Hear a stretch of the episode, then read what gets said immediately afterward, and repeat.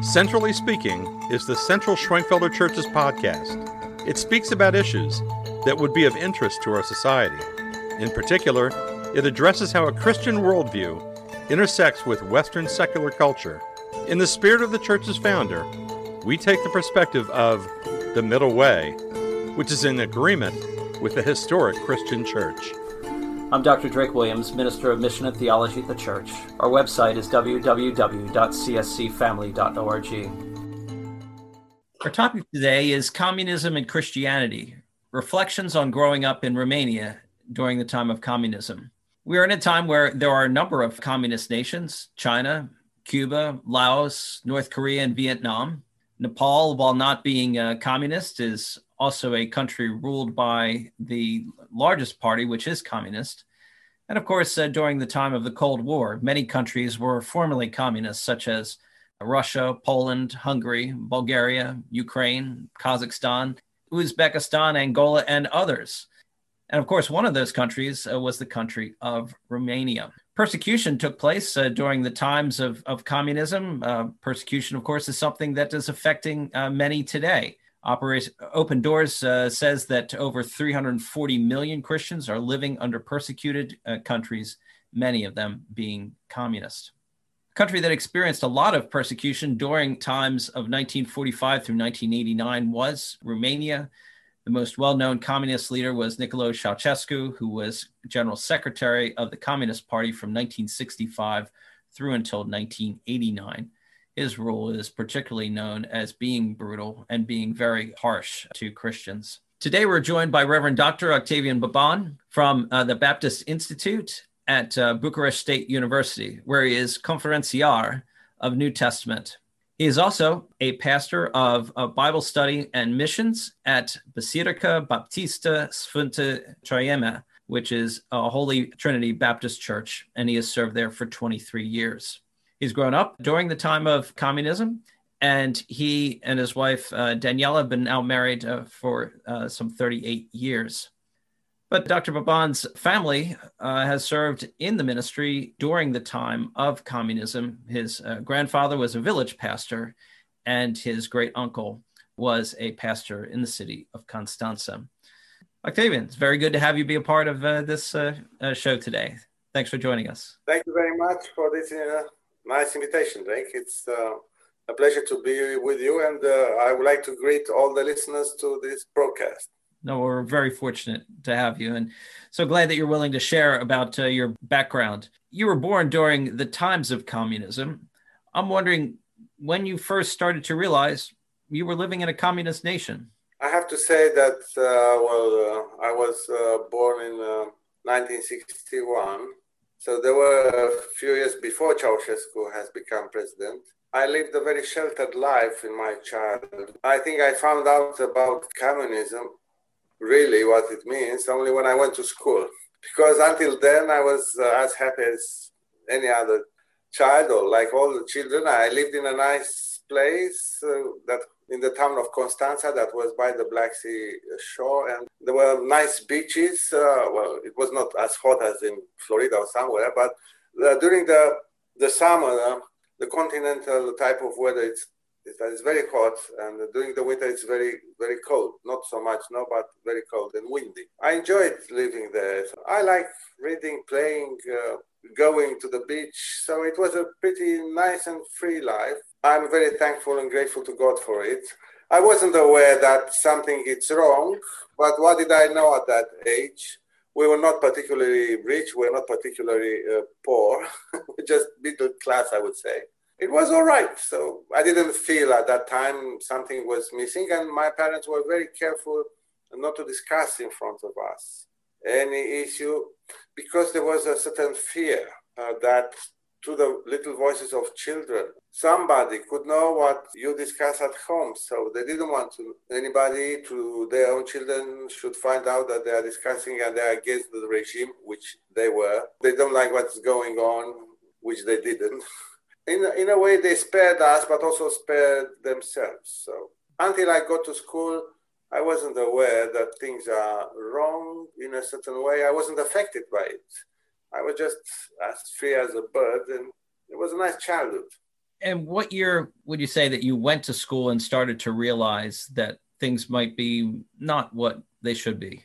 Well, uh, at school, things changed a bit because all the classes had a large picture at the front of them, and the halls of the school had in a certain place, in the main place, in a very well uh, seen place. It was the, the big portrait of the, the president of Ceausescu that was already trying to impose his personality cult.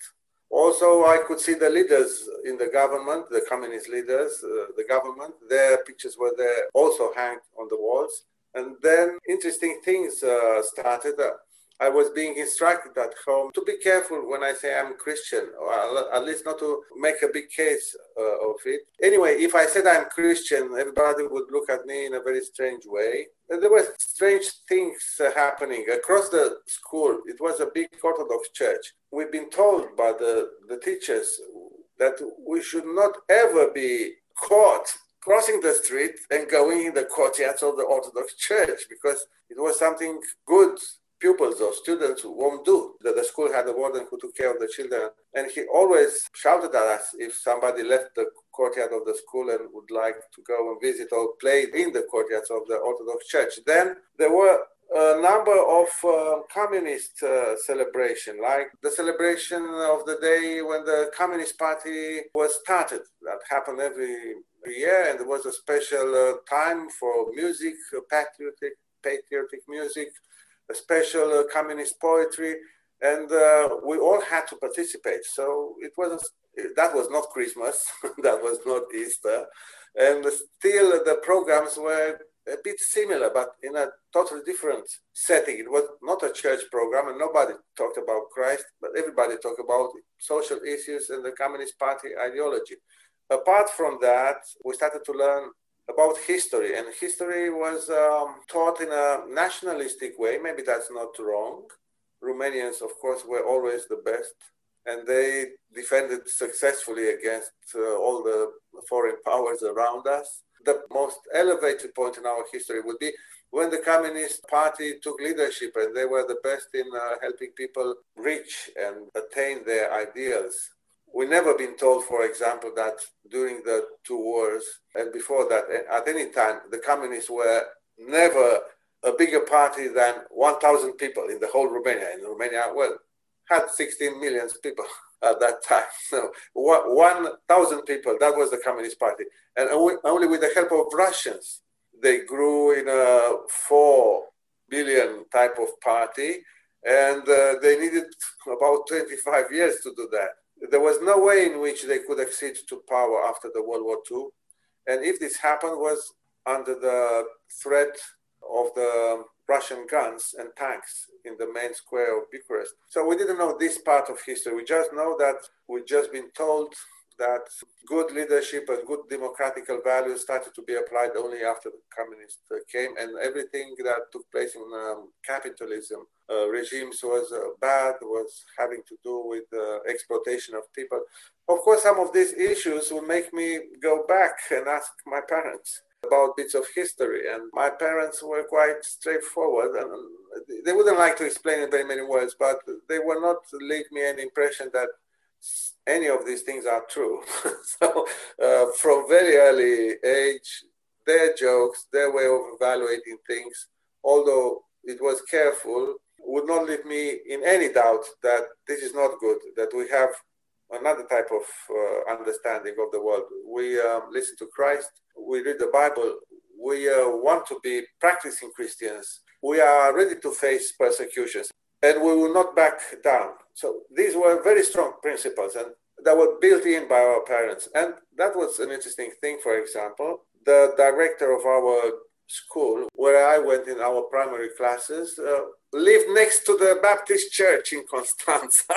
so that was interesting because in the morning on Sunday, she would go out for, uh, for a walk in the morning at 10 o'clock, 9 o'clock, when the church started. And we as a family, I mean, parents and kids, mean, we were four kids, and we went to the church and we greeted each other. It was obvious.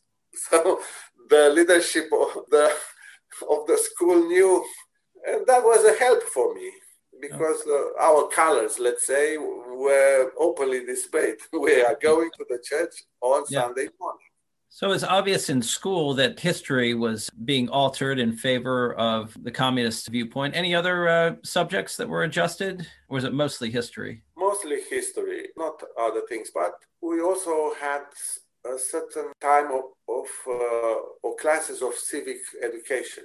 And at those uh, classes of civic education, sometimes they were discussing general ethical problems very often. And the more time went by, these were even more often uh, occurring.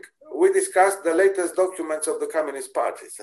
we were reading them. We each one of us of the pupils were provided with a copy of the latest conference or the latest printed speech of the president, and we will read to them, and we will be taught uh, what are the main ideas for the next 10 or 20 years, what are the lines of leadership in our countries, and which are the values. So it was uh, political education. And this continued all the time. So I studied under communism in these primary courses. Then uh, there were classes on political, uh, uh, communist political education, social science, they said, but it was political indoctrination in our high school. And even as a, as a student, I studied physics for five years at the University of Bucharest before studying theology. Each year, despite any and all the other technical courses, which were very good as, as courses in physics, in all kinds of physics, each year had one course about political thinking. And we were provided with all the documents and we will study and we have to uh, give an exam to say from Marx, uh, Engels, up to Ceausescu and then to praise him that he was uh, more illustrious than all the others mm-hmm. in a very new and revolutionary revolutionary conception. And his thinking and we had to know their main ideas so i went to the library of the physics university in order to prepare for these courses and for the exams to read Marx, Engels, and Ceausescu's documents. You couldn't say that you are not aware of what the Communist Party yeah. is saying. Aside from schooling and let's say libraries, uh, you would also be bombarded by this over the TV. Is that right? Yes, the TV was a bit richer and interesting. Under the Ceausescu, it was a very strange uh, rule. Sometimes it makes me think of Nero in the Roman Empire because Nero, in the first years of his rule, he was very good and the country boomed economically. And actually, he had a very good mentor, a certain philosopher. And uh, after he died, Nero turned um, towards himself and started to be very, uh, to lead the country in a very erratic, the empire in a very erratic way and became very strange. But the first years of Nero's rule were excellent. He was compared with Augustus. Octavian Augustus. The first uh, seven years of Ceausescu, something like he became president in 65. So until 74, 75, it was excellent. The country was opening towards the West. Foreign books were allowed into. People were allowed to start small businesses, personal, family businesses. But as soon as, as he realized that this would democratize, uh, make the, the country more democratic, and he would lose control over people's minds, he, from 74, 75 on, he started to be very harsh on people we lost everything it was gained until then. So the country became poorer. He wanted to become independent from the West. So the TV programs reached the point when there was only two hours every day from 8 to 10. And the first hour was political education. And from uh, 9 to 10, sometimes two times a week, there was a, a, a movie, a film, a very well uh, selected film. I have to say that from time to time, because people like something about America, so some of the programs would allow for such series. For example, uh, it was a huge thing about the Dallas serial. It went well in the United States. It, it went very well in Romania. It was the only thing you could say. And something else. On Sunday, you had three hours. And uh, there were 20 minutes of cartoons. Uh, and I think that mo- most people would appreciate cartoons. I mean, I never saw something like that people would gather together to see cartoons because it was the only thing that was not political. they would laugh, comment on cartoons, Of course, Disney cartoons and something like this, but the comments were from anything from childish to adult comments or anything that was going on in the cartoons, but it was the only thing that could not be charged or filled with political content. now, the TV had every day one hour of praising Ceausescu. And, and on uh, Sundays and on special days in the year, there were programs that would take one hour long just with many songs and poems and some of the best actors who would recite odes and uh, praises to Ceausescu and his family or to communism. And those who didn't, they were not given good parts in anything that was going on in the cultural life on the stages in Romania. So from about 74, 75 afterwards, Ceausescu yeah. started to clamp down and you could see this on TV. It was very different from what was before. But it also affected things like food and trade uh, in the country as well. Uh, Ceausescu wanted to be independent. Uh, the country had a debt something like 10, 12 billions dollars to the West, various Western countries. Ceausescu had two political lines. One was he wanted to gain full freedom in independence or autonomy. He thought he's possible. So he wanted to, to pay all the debts. In order to pay the debts, because the country's economy was not very strong, he exported everything and he reduced almost to nil all the imports. So everything we produced was exported from tomatoes to iron, anything, to machine tools, anything. So it was the uh, poverty started to creep in. You couldn't find milk, eggs, sugar, chicken meat. The food shops had only some, some canned meat or vegetables on the shelves. And people would stay in queue for hours on Sunday and Saturday from four o'clock, sometimes from 12 o'clock in the previous night to get in the morning when the shop would be open one kilo or two kilo of meat. And it was a joke, but it was true that elderly people will make some money by selling them queue meter because they say, I'm staying there during the night, and when you come, you can stay in my place, but you need to pay for this. It was a way of making money. So when uh, eggs were brought to a shop, I would call my dad. My dad would call my my sister, and so on. And all of a sudden, as soon as possible, everybody would come because only 24 eggs you could buy. So if there were three representatives from the family, you could take more eggs. So life really became difficult. That was the thing with sugar, meat, eggs, almost anything. It was very difficult. He paid in the end something like in 87 or 86, he paid the debts of the country, but the social price was exceedingly high. And that was another thing. Here, uh, I said they, they had two political uh, interest. The second was to develop a certain Romanian connection in Africa to help African and Arabian countries because Romania was quite strong in petrol technology, in ex- mm-hmm. petrol extraction technology. And he built refineries in many countries and, and, tried to get money from there. So that was the two lines of his uh, political connection. Did your family ever go without food because of uh, rationing? No, but you wouldn't believe what my parents have done. I mean, we lived in the middle of the town of Constanza. I had a house, a good house with about five rooms, two bathrooms anyway, and a small courtyard, something like everything with the house with all was something like 300 square meters. That would be maybe 900 uh, square feet. And he built a special place to grow two pigs. Uh, for a couple of years, he he fed pigs and grew them, and we, cut them have meat at Christmas and during the winter. For another two or three years, he grew, my father has grown about 12 rabbits. he would go around to, to gather grass and uh, tree leaves, the things, uh, and bushes leaves from the parks of Constanza. He would hire himself to cut down the grass in some parks in order to have what to feed the, the rabbits. So uh, he would kill now and then a, rabbit, and we have rabbit meat. And also, they grow some chicken. You wouldn't believe, but in that small town, downtown uh, house courtyard, we started to grow animals. We had what we needed, but it was at the price. Of course, we, the children, helped as much as we could, uh, but that was interesting. So we're not living in the countryside, but we had a animal section next to our door. But even though you had, let's say, animals by the house in a in a city, there probably were some people who were going without food. Uh, yes, it was difficult. Yeah.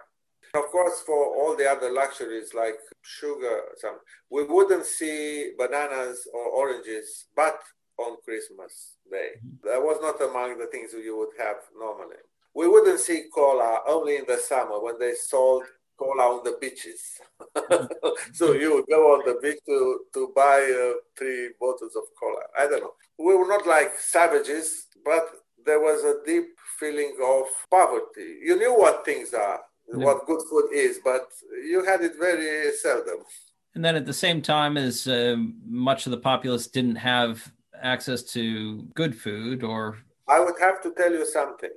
I realized I didn't know at that time, but later when I talked to friends, I realized that the Communist Party during this shortage time, they had their own shops within the town halls, uh, the mairie, in the, the place, uh, the main buildings where the towns are being led, the mayor, where the mayor and his team, the Communist Party had special food shops at the ground level or underground level of, of the town halls.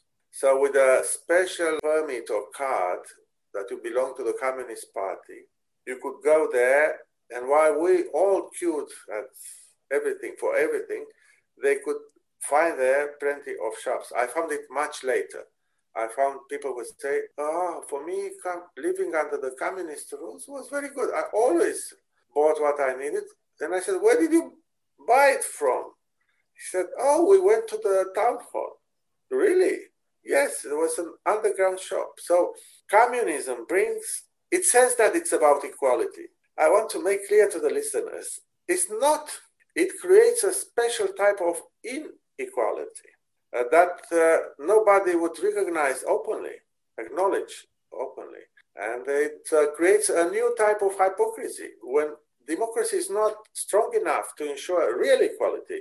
I mean, for those who work and have and would want to buy it. I'm not lazy people, but and for political reasons, it creates a political elite, and the political elite would have everything because they are well integrated in the ideology of the system, and the rest should fight and struggle and grapple with all the problems in order to survive.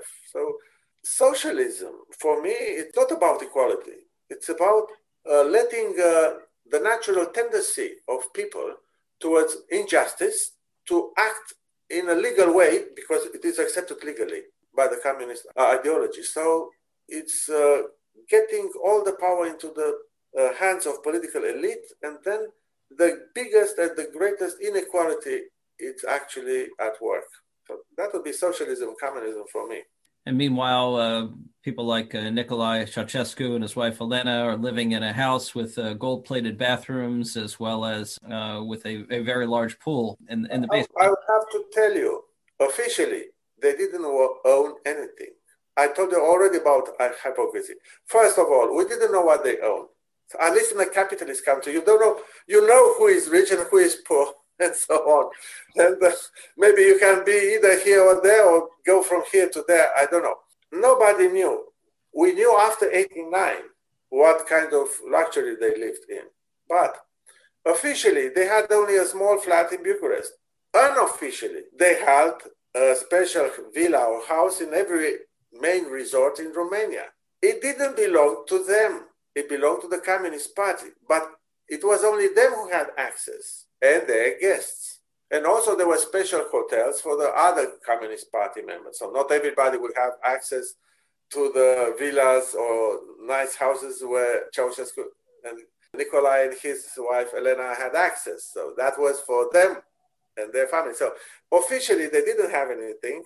Unofficially, they had you can't think what they had because they had in every county of the of the country they, they had uh, in the, all the special resorts there was a special hotel or a special villa that was Ceausescu's villa. Everybody knew there. As I told you, communism was a time and a regime of huge uh, lack of equality and of huge hypocrisy. It was huge.